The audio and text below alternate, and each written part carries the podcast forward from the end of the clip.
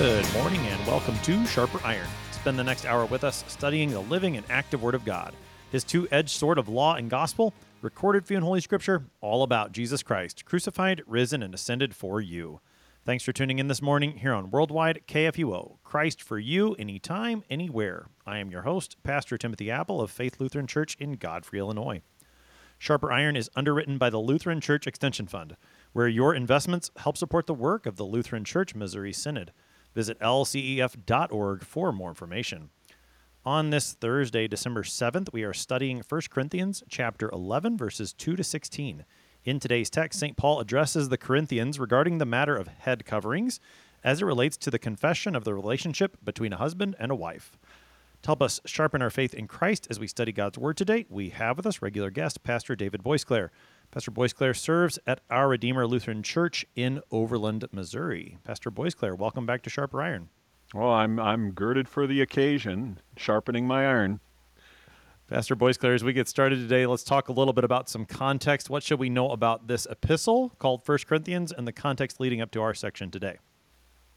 Yes, uh, the Apostle Paul is is dealing with a troubled congregation, and uh, in chapter ten, uh, he he uh, delves into the uh, topic of of eating food that has been sacrificed to idols, and I think that uh, you know this this epistle is just tremendous in in in assist well assisting churches in the first century and in the 21st century, with with understanding how uh, they are to carry out their um, existence in the Lord and their mission in the Lord, and and um, you know I think he, he's he's very clear about uh, you know dealing with uh, uh you know matters of conscience in chapter 10 uh, you know he says well if, if you go uh, let's say you go to another member's house for for a, for dinner and and you shouldn't ask questions for sake of conscience uh, about what is laid before you. that is, if it's good food. No. anyway, uh, the apostle says that uh, you know, if someone were to were to uh, come out and say this um, meat was sacrificed to an idol. Uh, then, then you would refrain from eating it, not for your conscience sake, because you know there's no uh, these gods that they have are not true gods, although they may be demons uh, but uh, for the sake of the conscience of the individual that has um, uh, told you that. And then, but then he ends up by in, in, verse one of chapter eleven by saying, "Be imitators of me as I am of Christ." And so that's kind of where he goes into this next uh, troubled area in in uh, divine service. Yeah. So and but the the thought of the conscience is going to continue to play a role, I think. And what he just said there at the beginning of chapter 11, be imitators of me as I am of Christ, I think will also play a role because he's going to bring up the way that they have remembered him and they, they do keep the things that he has taught them. So so there are some connections even as we do bring up a, a slightly different topic in this section. So let's go ahead and take a look at the text. This is 1 Corinthians 11 beginning at verse 2. Now I commend you, because you remember me in everything, and maintain the traditions even as I delivered them to you. But I want you to understand that the head of every man is Christ, the head of a wife is her husband, and the head of Christ is God. Every man who prays or prophesies with his head covered dishonors his head, but every wife who prays or prophesies with her head uncovered dishonors her head, since it is the same as if her head were shaven. For if a wife will not cover her head, then she should cut her hair short. But since it is disgraceful for a wife to cut off her hair or shave her head, let her cover her head. For a man ought not to cover his head, since he is the image and glory of God, but woman is the glory of man. For man was not made from woman, but woman from man. Neither was man created for woman, but woman for man. That is why a wife ought to have a symbol of authority on her head, because of the angels. Nevertheless, in the Lord, woman is not independent of man, nor man of woman. For as woman was made from man, so man is now born of woman. And all things are from God. Judge for yourselves. Is it proper for a wife to pray to God with her head uncovered? Does not nature itself teach you that if a man wears long hair, it is a disgrace for him? But if a woman has long hair, it is her glory, for her hair is given to her for a covering. If anyone is inclined to be contentious, we have no such practice, nor do the churches of God. That is our text for today. It's 1 Corinthians 11, verses 2 to 16. So, Pastor Boisclair, as our text gets started, I think we should spend a little bit of time on verse 2 because for all the, the talk of Corinth being a troubled congregation, uh, we do see throughout the letter Paul names them brothers, fellow saints. He treats them as Christians. And here he even speaks some commendation to them. So, talk to us a little bit about this commendation that Paul speaks before we jump into the primary topic. Yes. Uh, Paul, of course, has a unique ministry, as did all of the apostles of the Lord. Uh, if if we read Galatians, we point uh, Paul is at pains to uh, let us know that that he received his call directly from Christ, uh, much in the same way as the uh, twelve apostles, um, and then. Um, uh, of course, in the case of Matthias, who was was elected and installed in place of Judas. It was it was uh, indirect, but uh, you know they had a very unique ministry as being witnesses of his resurrection, and um, uh, as as those who are are speaking. Uh, you know, authoritatively as apostles, which is so very important in Galatians, um, and and and and uh, there's always this language of uh, having them receiving. You know, the apostle it, it's the, the Greek word paradosis. Uh, what I have delivered to you, you have received.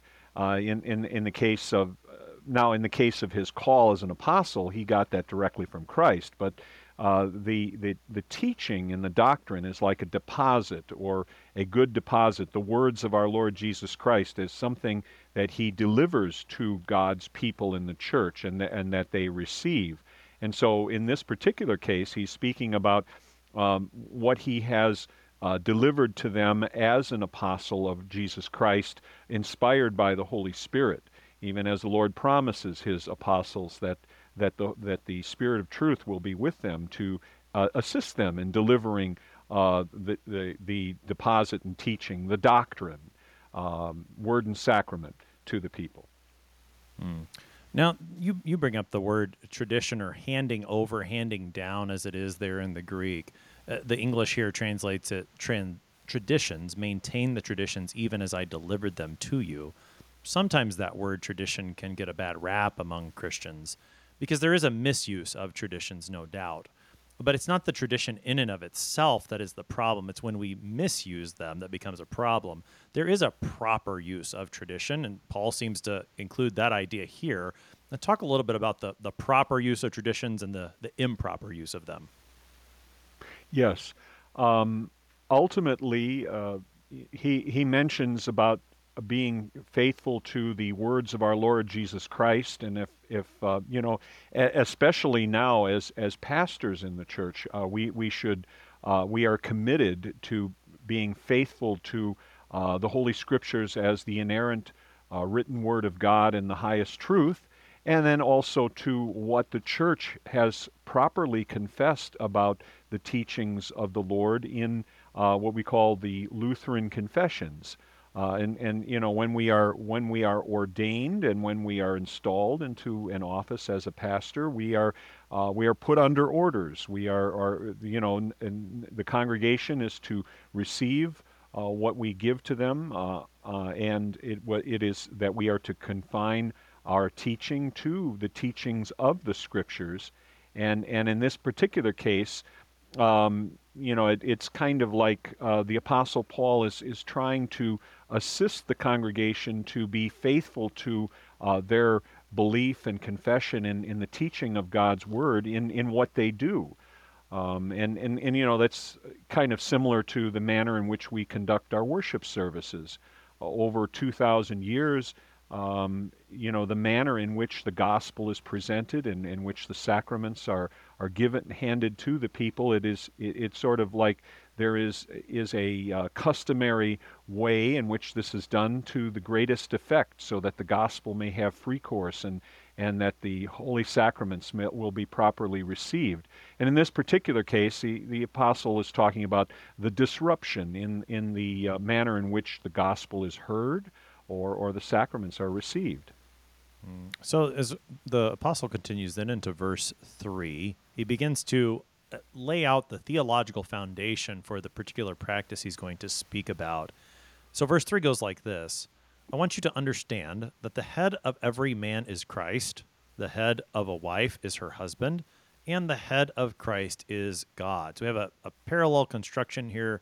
The head of blank is blank three times.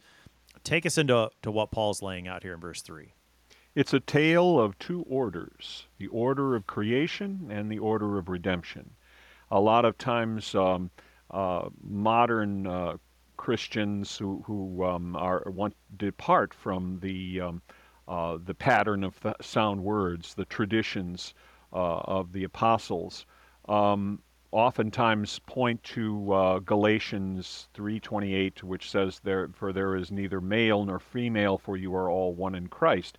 That's a different order. That is the order of redemption in, in which there is there is no uh, hierarchy or a, a, setting in order as as it is here.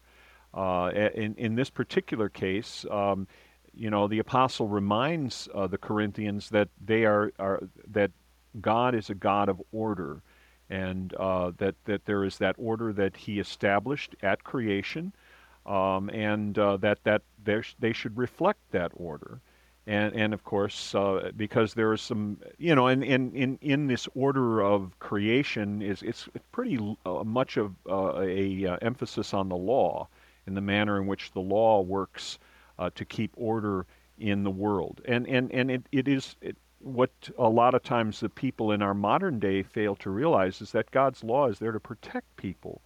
And, and in in their, um, you know, it's rather interesting as we will see um, a, a woman uh, who is, um, you know, in society, if she has her wedding ring on, uh, uh, the commentator uh, Dr. Lockwood mentions that, that that's sort of like for any other fellows out there that are looking at her, it's hands off because they're that she is, uh, you know, she is the wife of another person, and, uh, and, and so in that respect, uh, the Apostle Paul is only speaking for the benefit of of the Corinthians. You know, and the other thing is Corinth was uh, was a cesspool of um, you know depravity, and and so you know it, it you know, like a, a, woman who is a Christian is is oftentimes maybe a victim of of uh, the the society around her. So he's he's saying that hey, we're in God's family, in God's uh, God's house, um, so we are going to follow His His ordering of society in the world. So in verse 3, this would be an example of Paul speaking about the order of creation. The order of redemption will be in this text in a little bit, coming up especially in verses oh, 11 and 12. But for the most part, he's going to be speaking concerning the order of creation. And I do think it's important for us to keep in mind that God does this for our good, for our protection, to give us places in which we are able to live under his blessing and flourish in the holiness that he desires to give to us. So in this order of creation, then he he describes it in these three ways. So help us into to what each one of these means, Pastor Boisclair, starting with first, the head of every man is Christ. Yes. Um, and and of course Christ is uh, the head of the church. Uh, there's there's uh, a number of times in in the apostles' epistles uh, where where he speaks about Christ uh, for instance, um, uh, you know, in, in, in the case of Ephesians 4, uh, that, uh, you know, speaking about marriage, uh, that uh, the man is the head of the woman, even as Christ is the head of the church.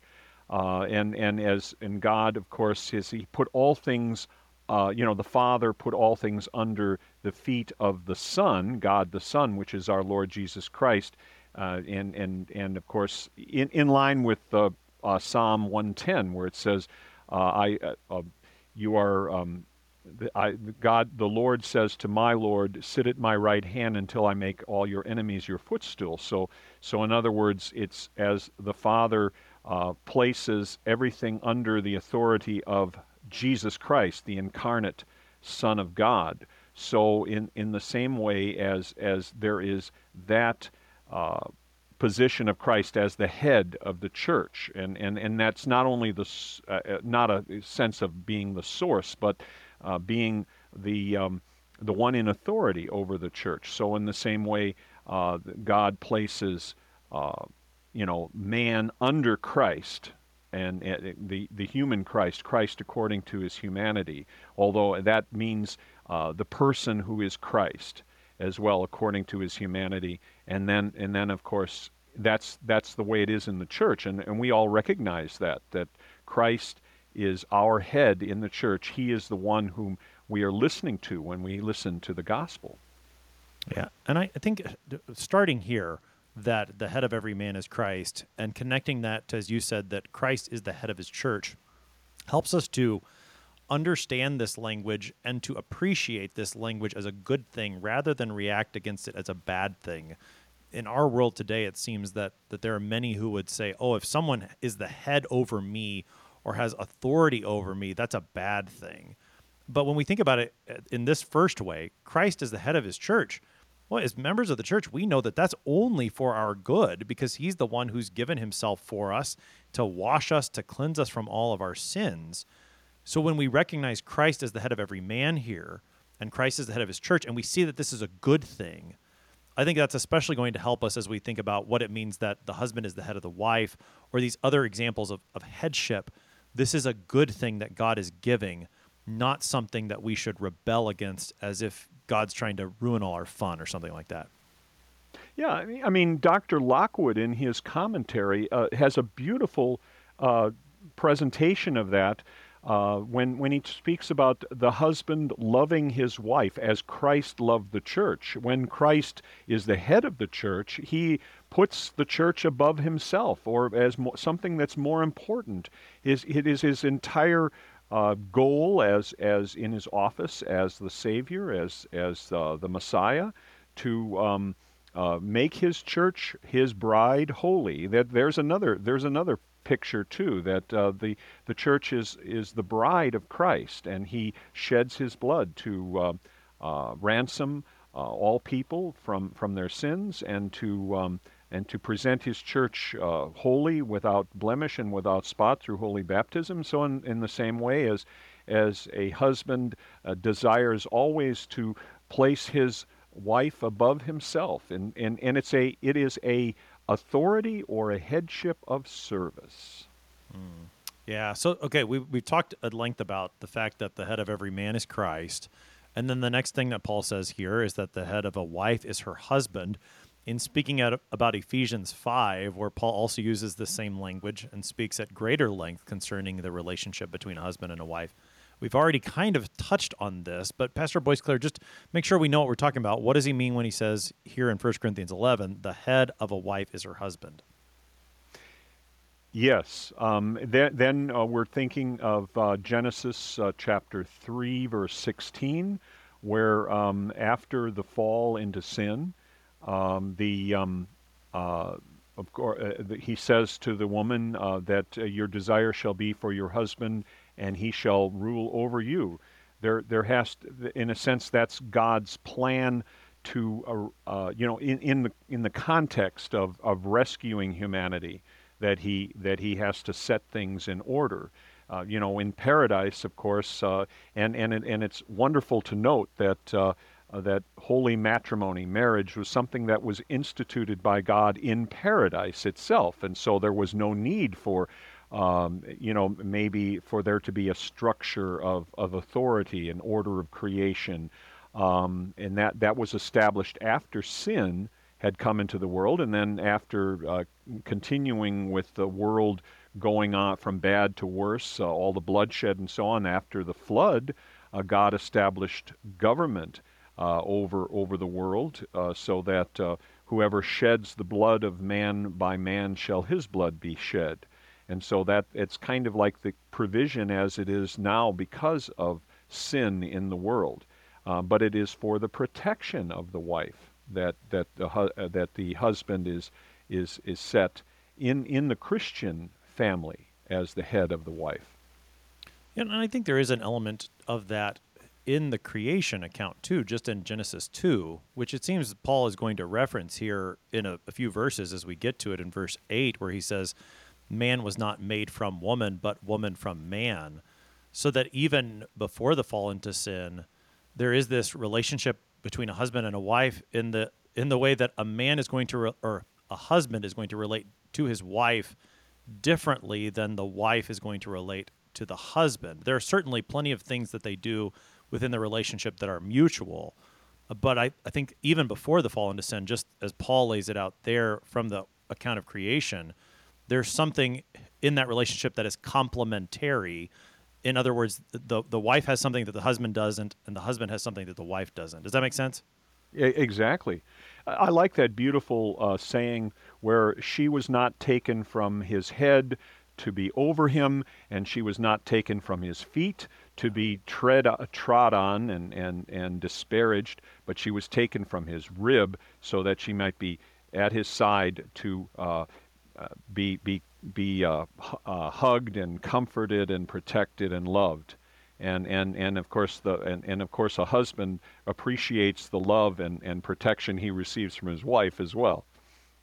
So, but I, I verse, think you said a, a, very good good point that there is a there's a distinction uh, that it is kind of placed in the uh, wife's wheelhouse to uh, to submit to her husband as as to Christ, and and the and the husband is like Christ, and and the husband is to love his wife like Christ loves the church.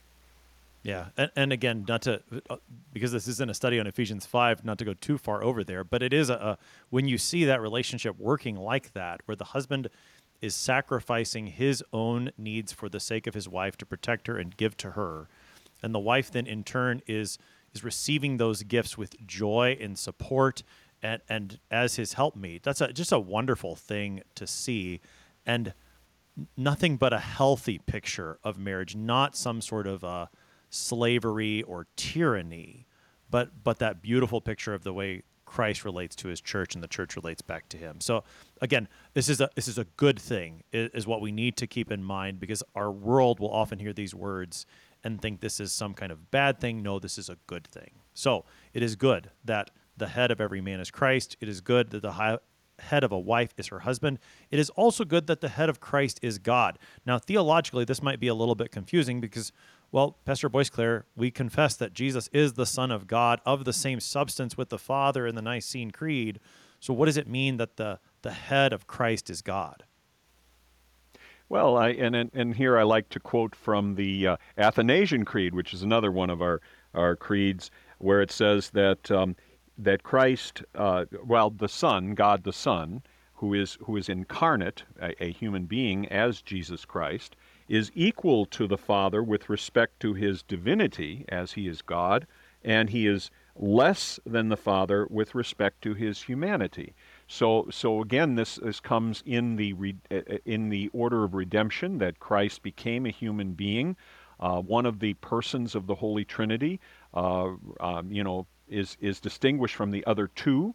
Uh, as, as some of the church fathers have said, it's just like uh, two, uh, three sisters. The two sisters help the middle sister on with her dress.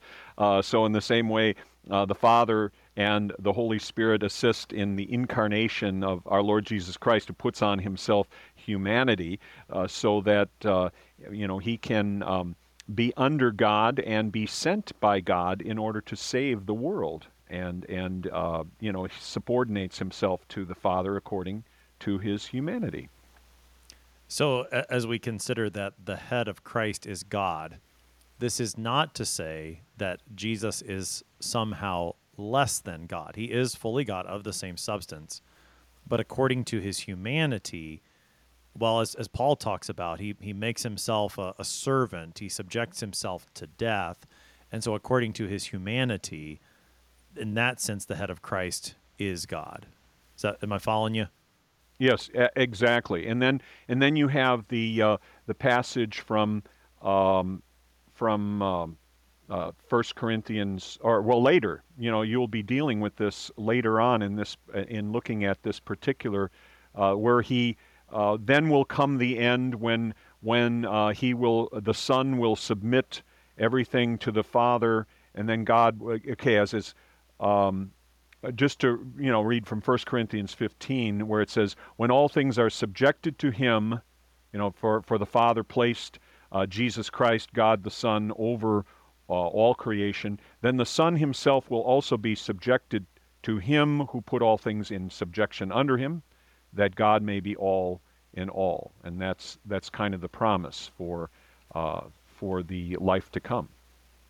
Another another place to to look for for this would be the Gospel of John, where, for example, in in John chapter ten, uh, verse thirty, Jesus says, "I and the Father are one." So, so the Son of God is of the same substance of the Father, as we confess in the Nicene Creed.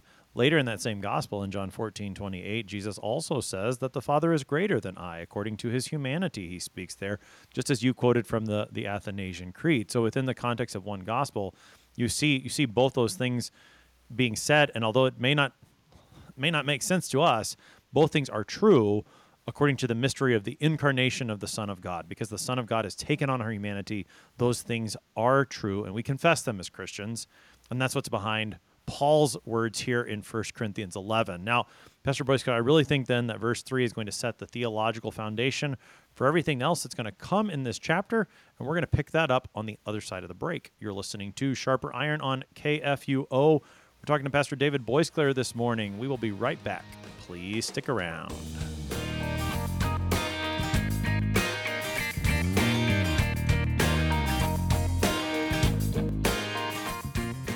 Did you know that an investment with Lutheran Church Extension Fund exclusively supports LCMS ministries and church workers? That's right. LCEF ensures LCMS churches, schools, and organizations have access to the financial resources they need to sustain, strengthen, and start ministry work. In other words, you can feel good investing with LCEF because we share your Lutheran values and love for the church. Learn more at lcef.org. LCF is a nonprofit religious organization. Therefore, LCF investments are not FDIC insured bank deposit accounts. This is not an offer to sell investments or solicitation to buy. LCF will offer and sell its securities only in states where authorized. The offer is made solely by LCF's offering circular. Investors should carefully read the offering circular, which more fully describes associated risks.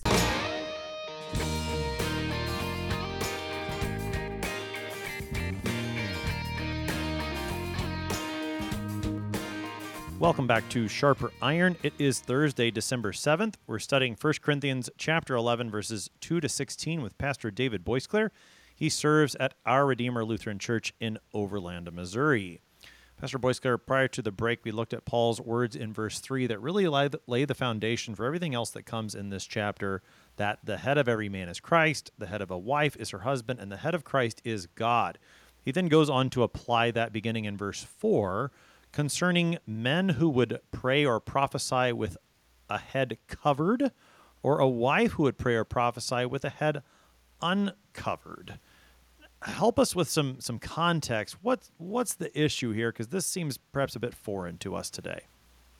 Well, uh, obviously, this he's speaking about uh, things that are done in first century culture, uh, the first century uh, Corinth, um, it, it was customary among the pagan uh, priests, uh, the male men, male priests, even as we see uh, statues uh, like of the emperor at the time of our Lord's birth, uh, Caesar Augustus, uh, that he would cover his head when he was acting as a priest in a pagan in his pagan temple. that also it, it, was customary among the uh, male priests in um, the city of Corinth, perhaps to cover their heads. And, um, you know, it, it, it's maybe in, in line, uh, you know, the apostle is talking about, um, you know, just, just practices in, in uh, cultural practices which will reflect uh, the order of creation. And, and that's why, you know, he, he's saying here that it is our practice in our congregations that uh, the man is not covered uh, with, has not uh, placed something over his head.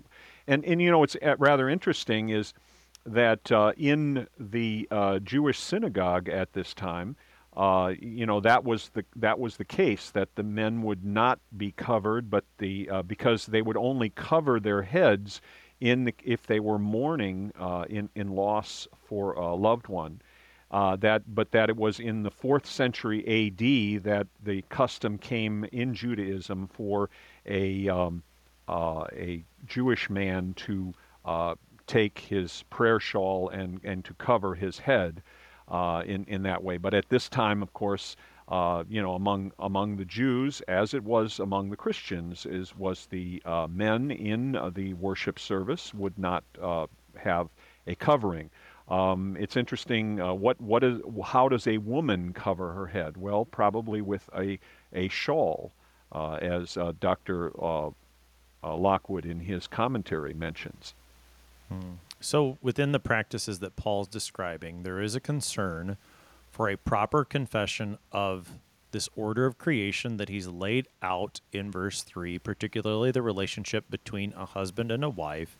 And within the context of the, the first century culture and even some of the pagan practices that ought to be avoided and would not confess the order of creation as, as God has given it, Paul gives these instructions concerning a, a man who would pray with his head covered or a wife who would pray with her head uncovered, again, as a matter of actions that would confess properly the truth that God has given in this order of creation. Is that a, a decent summary of what's happening there in 4 and 5? Oh, absolutely. And and what's rather interesting, it's it's kind of like uh, as as we deal with uh, how we conduct ourselves uh, in in the life of the congregation, uh, is is that um, you know especially if there's misunderstandings. Obviously, in in Corinth at this time, you know they were surrounded by uh, the pagan cult of uh, the goddess of of love, Aphrodite or Venus. Uh, and and there was all of the uh, cult prostitution that was going on, um, and and so there, you know, he's saying that you know we are we are uh, the ch- those who are called out, the church, the ecclesia, and so we are to um, you know conduct ourselves in, in a manner that that uh, confesses our faith in God, who is the creator and the orderer of, of the universe, and and and even though perhaps it might be you know, m- maybe it's it could be considered uh, what we call an indifferent thing, whether whether a man covers himself or a woman doesn't cover herself, or or we now we of course have the pastors dressing in investments which are very similar to the ancient dress of the Romans of the first century. Uh, so so in other words, the the apparel of the the worship. Uh, uh, apparel of, of the pastor is something which is which hasn't changed over the centuries, uh, but but yet uh, when these practices uh, are are confessing certain things, it's important for us to uh, you know conduct ourselves in a way that um, makes a clear confession of of our faith in God. I think that relates to the way that Paul talked about the conscience in the previous text. That you know, when you find out that this meat has been sacrificed to idols, then you shouldn't participate for the sake of conscience, for the sake of the conscience that has informed you, lest that conscience be led astray. And so, a similar concern for conscience and confession of the truth seems to be in the background here, again in chapter 11. Now, as, as he continues then into verses 6 and 7 to give more instruction, he says in verse 6 If a wife will not cover her head, then she should cut her hair short but since that's disgraceful, let her cover her head. What's he saying there in verse 6? Yeah, well, he's he's trying to make the argument of what is going on uh, in in their in their culture around them.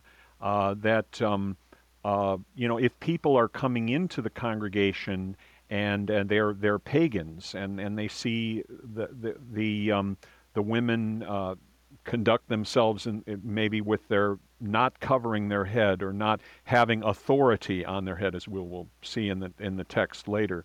Um, that that that they will be um, in, saying, well, it's the same thing here in this uh, Christian church as it is in uh, the temple of Dionysus, which who uh, you know a lot had the uh, maybe had the women uh, uncover their heads and allow the lo- their long hair to be visible. Uh, and then and, and, then the apostle Paul is saying, you know, um, uh, maybe you know it's uh, what you're doing here. It's uh, it's similar to that. I, I like uh, uh, in Dr. Lockwood's commentary he says, well, it, it would be similar to a man wearing a dress to church or a woman, um, excuse the expression, coming topless to sh- to church.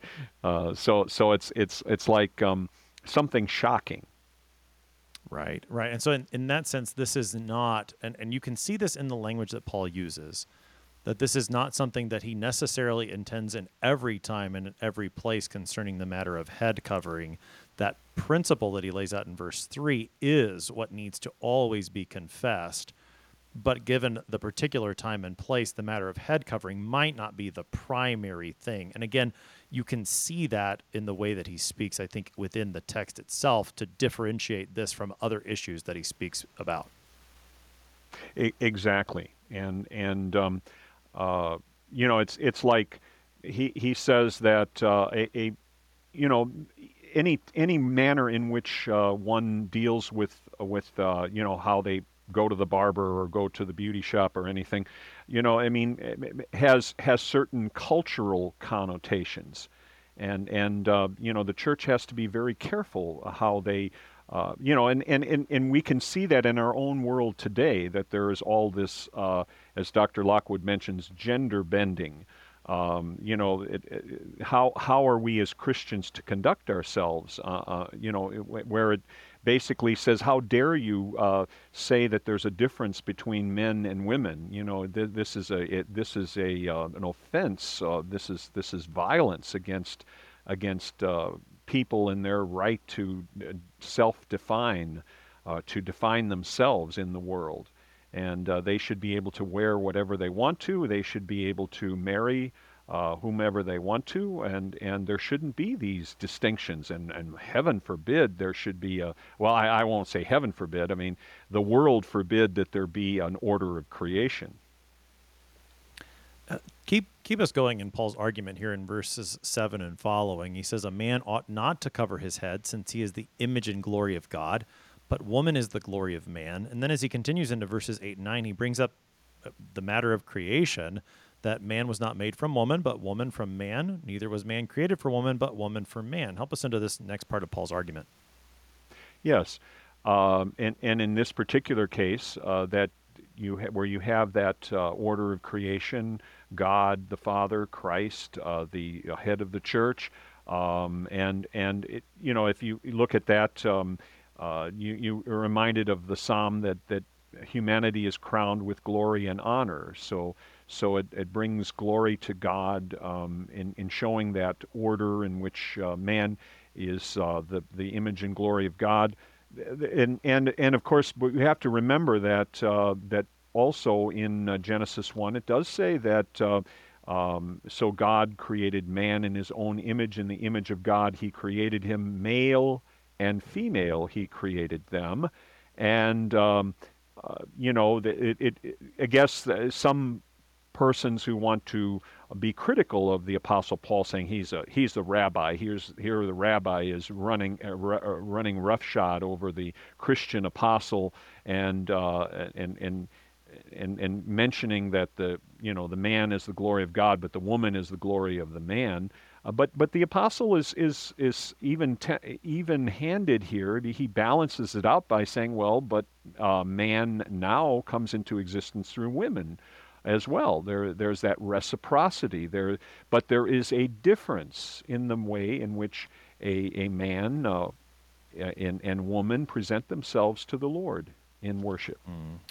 Right. So you have the, the matter of the order of creation, especially in verses 7, 8, and 9, with this, again, what we talked about before, the literal order of creation that God created man, and then from the man's side, he created the woman and he did this on purpose. The two are meant to complement each other. And so, according to the order of creation, that's the way Paul speaks in verses 8 and 9. And, and also as well as 10. Now, you mentioned this before we move on to the order of redemption in verses 11 and 12, because I do want to get back to that, Pastor Boisclair. But you also mentioned this idea of a, a wife having a symbol of authority on her, on her head.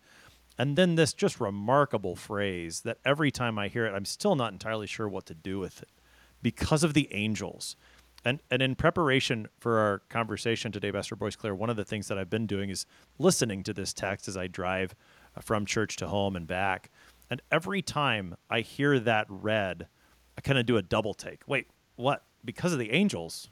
So I'm I'm waiting with bated breath for you to tell me what this means, Pastor Boisclair.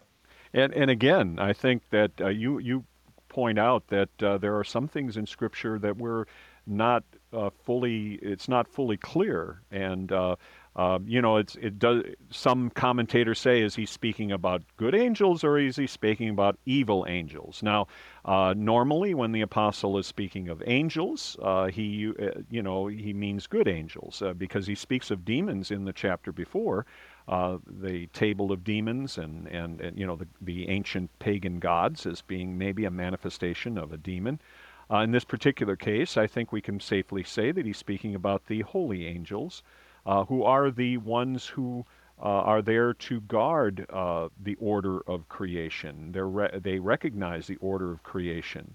Uh, they are present. Even St. John Chrysostom says, when you are worshiping here, you are worshiping in the presence of the angels. And we recognize that in the liturgy as we say, uh, with angels and archangels and with all the company of heaven, we laud and magnify your glorious name, evermore praising you and saying, Holy, holy, holy. And that, and, and so uh, I, I think it puts the, the, the, uh, you know, he's saying you are, when you are coming together for worship, you also uh, you as the church. The church is the church triumphant and the church uh, militant. We are the church militant here on earth. Uh, you know, heaven comes to earth in the person of our Lord Jesus, who comes into his supper to feed us with his true body and blood. And of course, his holy angels are with him as well. And so, so they're, they're witnesses of, of our worship services. Perhaps we should, uh, you know, conduct them in, in, in all of the modesty and, and, and the, um, uh, and the reverence in, in the Lord that we should uh, do it. Yeah, and, and even when you think about again the Nicene Creed, the Nicene Creed acknowledges the the place of the holy angels within this created order. We confess that God the Father Almighty is the maker of heaven and earth, and He's the maker of all things that are visible and all things that are invisible. And so the angels have a place within this order of creation that Paul, it seems, reminds the Corinthians when it comes to the way that they live out the order of creation as husbands and wives. I think even within the collect for the day for St. Michael and all angels, we speak to God as the one who has constituted men and angels in a wonderful order, or something like that. I don't have the exact quotation in front of me, but I'm pretty sure the collect for St. Michael and all angels speaks in this same way that this is a part of the created order. And so I, I think that makes good sense, Pastor Boisclair. Even at the same time, this I will admit this continues to remain a bit of a mystery for me, but I can be okay with that. Yeah, and, and I, I mean it's it's really comforting uh, to um, to to have to have that in mind and and that they are they are pre- because they have a care for us. And and also uh, just um, just FR, FYI it says um, you know in for Saint Michael and all angels uh, you have ordained and constituted the service of angels and of men in a wonderful order. Mercifully Thank grant you. that as your holy angels always serve and worship you in heaven, so by your appointment they may also help and defend us here on earth through our Lord Jesus Christ. And so it, it, it, I think it's fitting for that. I, I, like I say, uh, even though it's kind of puzzling, what do they mean by that? Um, and uh, and I think it, it in the positive sense that he's speaking of the holy angels being there with us. So then in verses 11 and 12, he does bring up specifically the order of redemption, which you've already helped us with, Pastor Boyce, but take us more specifically into these two verses where Paul writes, Nevertheless, in the Lord, woman is not independent of man, nor man of woman. For as woman was made from man, so man is now born of woman, and all things are from God. It seems that that opening phrase in the Lord is an indicator that we're talking about the order of redemption here rather than the order of creation. Exactly. And and uh, of course it's through holy baptism all of us are baptized into Christ. And uh, there is neither male nor female, uh, Jew nor Greek, uh, slave, nor free, uh, barbarian, Scythian, or any any type of division. That all of us are are, are made one in Christ, who is the one who uh, shed His blood to uh, cover us uh, from all of our sins, to deliver us from death itself by His glorious resurrection. And so that definitely. Uh, there, there, it, it is in that respect that uh, all of us equally have everything there is uh, in Christ uh, for one another for our eternal life in His name. Right. And, and as you pointed out in Genesis 1, you do have the note that when God created man in his image, he did so male and female. So this is not an accident that man is male and female that that is the image of God humanity is created in to be male and female. So this is there's no there's no lesser status for for any human being. To be a human being is to be created in the image of god.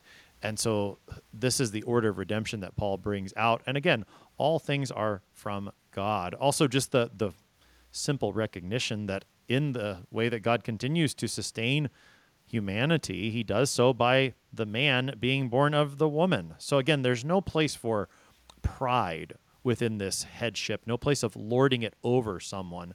But as you said earlier, this is a headship of service that's being given, and the order of redemption testifies to that as well.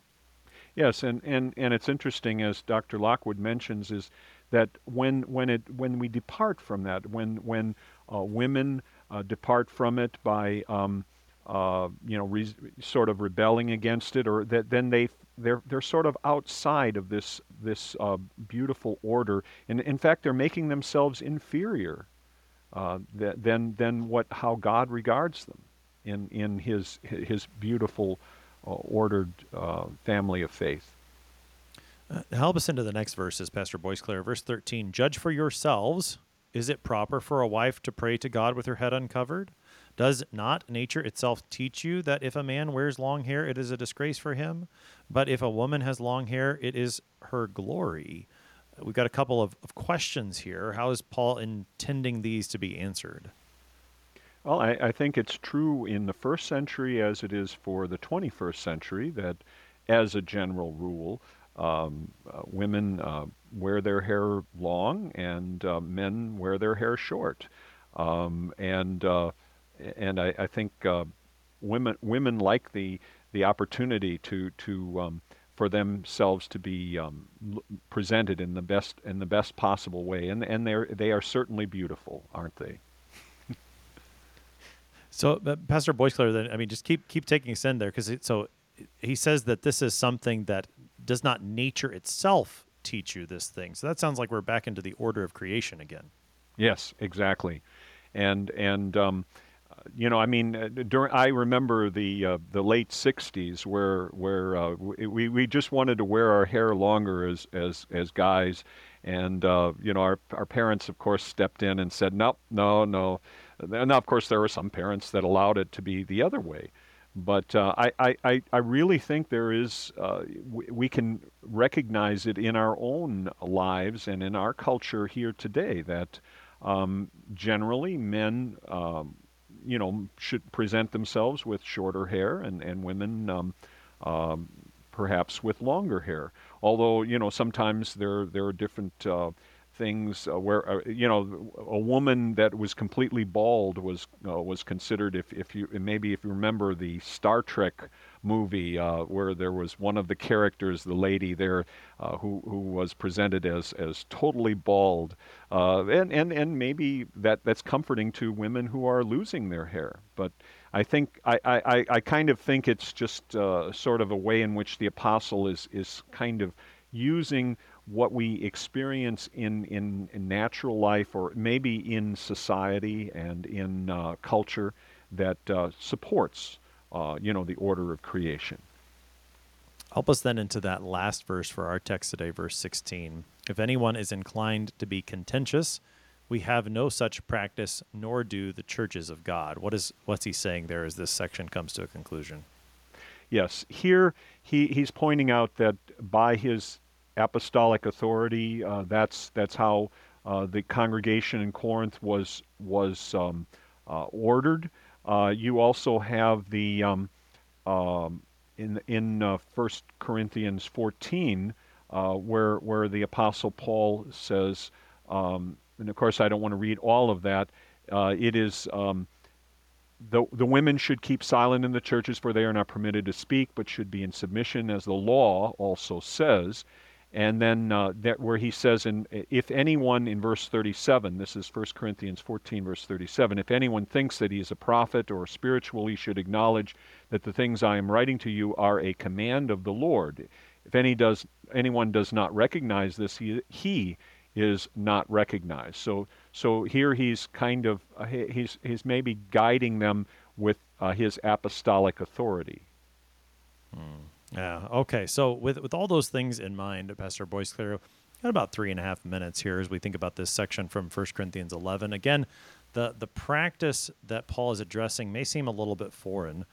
Hopefully, our conversation has been helpful. I know it's helped helped me to think about ways that this might apply to us still today. Uh, just help us think through that. With as we think about this text as Christians living in the United States of America in 2023 uh, what are we to make of it? How are we to to make this good confession through our actions as men and women, as husbands and wives within the church today?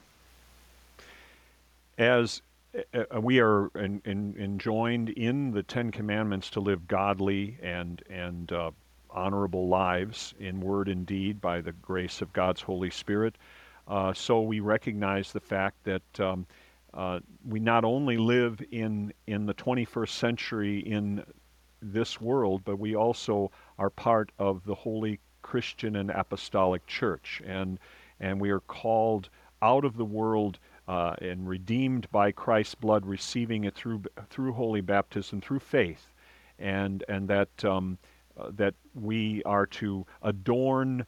Uh, our life in Christ with a holy life and conversation, as as it as it says in the Word of God, and and and so we delight in in in God's uh, ordering of the world, and and um, we we want to be a part of it, and uh, we want to uh, you know encourage others, and and um, just just put our put our best foot forward as Christians to uh, you know urge others to be a part of this. Um, wonderful order of salvation in our Lord Jesus Christ, and and and even as the Apostle Paul says, uh, you know, even though he had many uh, things that, uh, you know, being imprisoned and everything, that, that he wanted everyone to uh, have the advantage of the life in Jesus. Mm, that's right. Yeah. And that, that's our goal is to confess that truth of who Jesus is and all that he's done for us in word and in deed.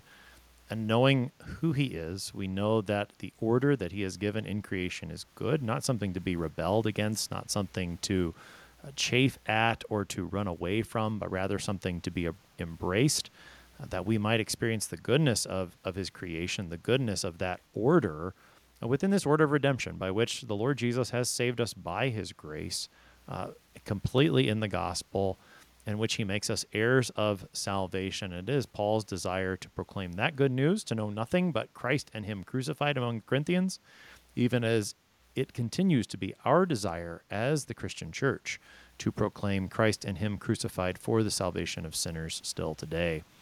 Pastor David Boisclair is pastor at Our Redeemer Lutheran Church in Overland, Missouri. He has been helping us today to study 1 Corinthians 11, verses 2 to 16. Pastor Boisclair, thanks for being our guest today. It's been my pleasure and joy in the Lord. I am your host here on Sharper Iron, Pastor Timothy Appel of Faith Lutheran Church in Godfrey, Illinois. If you have any questions about 1 Corinthians 11, send an email to kfuo at kfuo.org. It is always a joy to hear from you. Thanks for spending the morning with us. Talk to you again tomorrow.